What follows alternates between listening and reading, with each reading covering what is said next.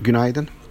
FED toplantısı öncesi küresel piyasalarda artan endişeler borsalardaki satışları hızlandırdı. Özellikle dün yurt dışına baktığımız zaman banka ve enerji sektörü hisselerine yoğun satış geldiğini görüyoruz. Böylece ABD ve Avrupa'nın önde gelen hisse senedi endeksleri yaklaşık %2 civarı bir düşüş gösterdi günlük bazda. E, ay başına göre ise S&P 500'ün geri çekilmesi %4'ü buldu. Yine Avrupa e, hisse senedi endeksi de %5,5 oranında geri çekilmiş oldu. E, dün BIST'te de banka ve demir çelik hisselerinin başı çektiği sert satışlar vardı yine. E, bu hisseler ay başına göre de en çok değer kaybeden sektörler arasında yer alıyor.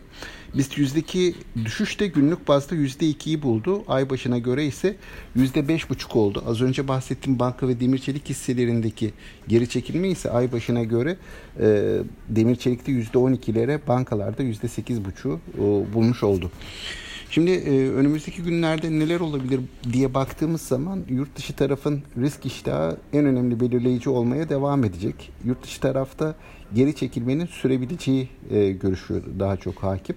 Ancak bu sabah itibariyle baktığımızda bir toparlanma çabası var endekslerde. Bu hani devam mı eder yoksa e, çok kısa mı sürer? E, biraz da Fed'in ayın 22'sinde vereceği karar bunu belirleyecek. Bu karar öncesi bugün güne nispeten sakin başlıyoruz önceki günlere kıyasla. Bizim tarafta da TCMB'nin 23 Eylül'deki faiz kararı var biliyorsunuz.